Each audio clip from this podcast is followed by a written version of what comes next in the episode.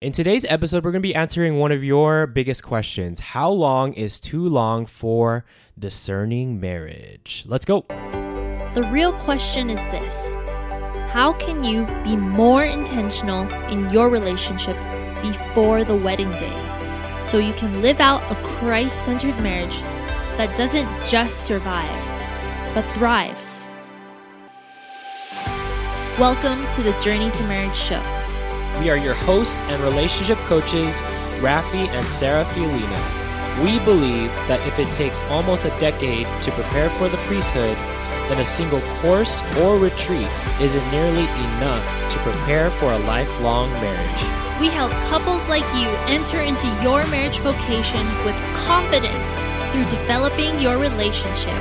We're glad you're here. Now let's get started. Aloha and welcome to episode 144 of the Journey to Marriage show. This is your host Rafi. And Sarah. And today we're going to be asking answering one of your biggest and burning questions, which is how long is too long for discerning marriage? This is a great question. Um, but before we answer it, we want to give a little bit more context um, from who asked this question. Um, what they gave was really good. So I'm just going to read it verbatim so I don't mess it up. Um, how long is too long for discernment? As in, I know lots of couples dating for over five years and they still haven't discerned if marriage is for them as a couple, while some other couples find out within two years. I don't want to keep making excuses to keep someone around for the sake of quote unquote discernment. Wow. This is this is whoever this is, you're on point because you already have this in your mind that you don't want to make excuses. So let's let's get into sharing a little bit about our past and how it went for us in regards to discerning or if we even did discern.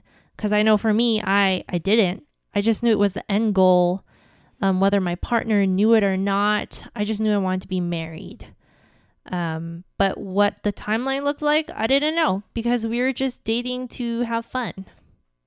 Yeah, and for me, I had the same thing. I mean, a lot of people who know my story, I was engaged before I met Sarah, and a lot of that was because I felt like that was just the next step. I, have been in this relationship, I think, for about five years, and I was like, okay, uh, we've been together for so long, so I guess that's the next step, right?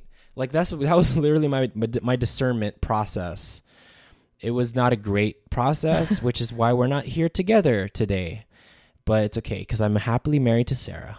Yes, um, and that's I, because we did things differently. Yeah, and when we when we started courting and dating, we wanted to be more intentional about this. We didn't want to waste each other's time. We wanted to figure out like whether or not this would work out or not or not work out. And whatever happens, that's totally fine because we know it's going to be in God's will if we end up breaking up or if this actually turns to marriage. But we didn't want to like prolong this whole process. And I know when we were courting, we looked, we were really focused on like developing our skill set finding mentors, experts to to learn about how to do this more intentionally. And I remember one of the resources that we watched was a was a video from Father Ripperger. He talks about the four stages of courtship, and it blew my mind because one of the things that he was talking about is how like while we're dating, we have to like the shorter the courtship, the better. Why? Because you won't like he was teaching how you won't be so emotionally attached to this person that it'll allow you to discern in a more rational sense rather than an emotional mm-hmm. sense and especially when it comes to affection like when you start start being all giddy giddy and holding each other and kissing each other like that causes so many different types of like chemical reactions in the body that can cloud our judgment and that if we're doing that early on into into our relationship those are the things that prolongs a lot of these things and when i watched that video it just like blew my mind yeah so we highly recommend that you guys watch that or yeah. listen to it yeah, it was really cool. So we, I know one of the things that he was talking about was like, hey, you should find out in like six months, and like that blew my mind. Like that was the first time I've ever heard something like dating for six months and then getting engaged. He's like, yeah, if you if you built a good friendship before getting into a courtship and you're actually doing it the right way, then it should take you less than like with friendship and courtship, it should take you less than a year. I was like, oh, okay. So we started doing this. We started like getting more intentional in our dating. We started asking the hard questions. We started seeing each other in different situations Yeah. to learn how we act or react in those areas.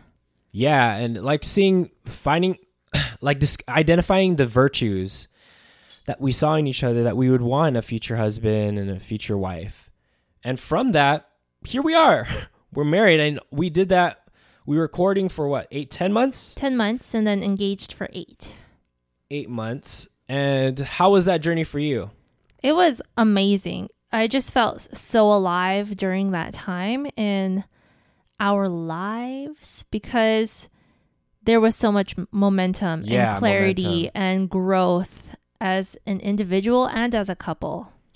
Yeah, the momentum piece that you just said, like that blew my mind. Like the amount of things that we were learning and like growing in our relationship, especially like spiritually, it was just like a game changer. It just mm-hmm. felt like God like set us on fire. Yeah, because in my past Um, relationships, I was just like, okay, where are we going? Yeah. And how long are we going to keep doing the same things until something changes? Yes. So, yeah, that's kind of our story. So, like, practically to answer your question, we feel the shorter that you are courting and engaged, the better. All right. So, there's a lot of caveats to this because there's all these types of relationships that we're speaking out to for all of you guys who are listening. But ultimately, like, when when you enter into a courtship, you should already be be open to marriage. Like you should be in a position personally to provide for a family, to provide for a spouse, um, to have a, a very strong spiritual foundation together, uh, like as an individual and as a couple together. Like when you're in that position, it should it should make this whole process of the courtship and engagement a lot shorter because you're ready in that position to provide. Um, and that's one of the biggest pitfalls that we see. Like uh, we know people date when they're not in that position to get married. They're they don't even have a job. They don't have a means to provide for a family. But that defeats the purpose of what we teach in our program what intentional dating is. Like you are you should be in a position to get married now, but you're using this dating period, this courtship period to identify each other's virtues. If you guys would actually be really good husband wife. And um yeah, so if you if I mean like those are the caveats to this, like the shorter the courtship the the better. But there are some drawbacks to longer courtships like um, like being tempted to sin. The longer that you're in a courtship, the more higher a chance that you could fall in chastity, in physical chastity, in emotional chastity. And then you guys are just hurting each other. You're hurting each other's souls by doing this. Um, the longer you're in a courtship, the more comfortable you get, the more complacent you get. And then you might get off track from actually discerning the relationship. Then you start to fall into that dating for fun kind of relationship. Mm-hmm.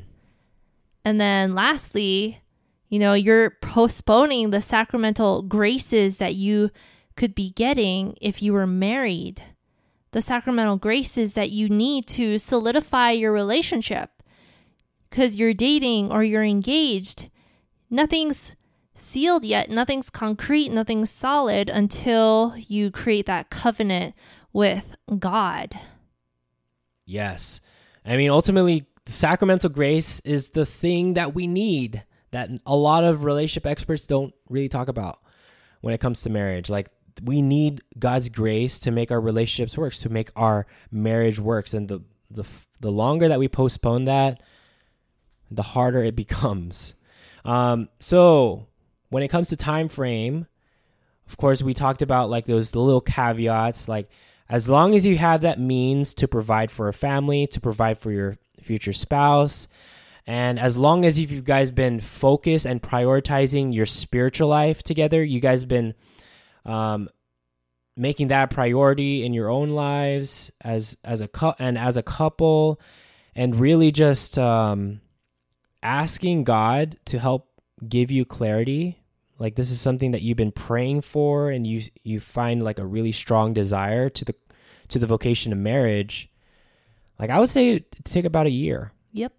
yeah. We would say it would take about a year if you're very intentional in how you are doing your courtship and your engagement to get this all done within a year. Uh, but yeah hopefully that gives you a good time frame to look at but again you've got to be very intentional during the, these these periods. Like this is the time to really seek out and develop your skill set as a couple to identify the virtues in each other and to see if you guys would be a good fit for marriage. Um, but if you're not if you, there's no intention behind it it could take a lot longer but yeah, ultimately in that year, it could go both ways. I mean, you could be super intentional about this together as a couple with your prayer life, with your relationship and how you guys date and developing your skills. And you could find out, like, yeah, we would be a great couple and let's go ahead and go forth into marriage. Or you could continue bringing that intentionality, but then you guys come to find out, you know, we might not be a good fit for marriage because we've we've taken that time to really ask each other those hard questions and really get to know each other in just like deeper that we find out that it's not prudent to to um, continue our relationship and get married. And there's nothing wrong with that. There's nothing wrong with ending the relationship once you find out that hey maybe that's not the person i want to be with um, and if anything, it's a lot easier to handle and manage that breakup if it's been less than a year because it's when you're in relationships for years and years and you're so emotionally invested in it that you feel that hurt. You feel like something's torn away from you. And that's why it's so important to have shorter courtships if you're very intentional throughout that dating and that engagement time um, to make that work out because it lessens that that um, that attachment. So, if you want to have a shorter courtship and engagement, and you really want more clarity in taking that next step in your relationship, like you want to feel confident to enter into your marriage because you are so well equipped and you guys have been doing the things the right way throughout your courtship and your engagement, you're going to want to join us at our free event. Hey. Because we're going to teach you the secrets, everything that we've implemented in our relationship that allowed us to do this a lot faster than um, our past relationships um, and like the average relationship and how long it takes. Mhm. And because we were able to do it in, well, discern marriage in 10 months, then you can definitely do it too. And we're just so excited to be able to share this with you, but you have to join us. You have to be there. Yeah. So join our early bird waitlist. We just opened it up today where all of you who who join on our early bird waitlist, you guys are going to get some special perks when this event comes out. We're going to be teaching all these things. So don't miss out. I'm telling you like what we're going to be doing for our early bird waitlisters that join. We're going to be doing something really special for you. Early Um, bird gets the worm. Yeah, and ultimately, like those who are who take initiative and take action fast, we like to incentivize you guys. So take advantage of that. Go to their show notes, click the link, and get registered because this event is gonna be fire.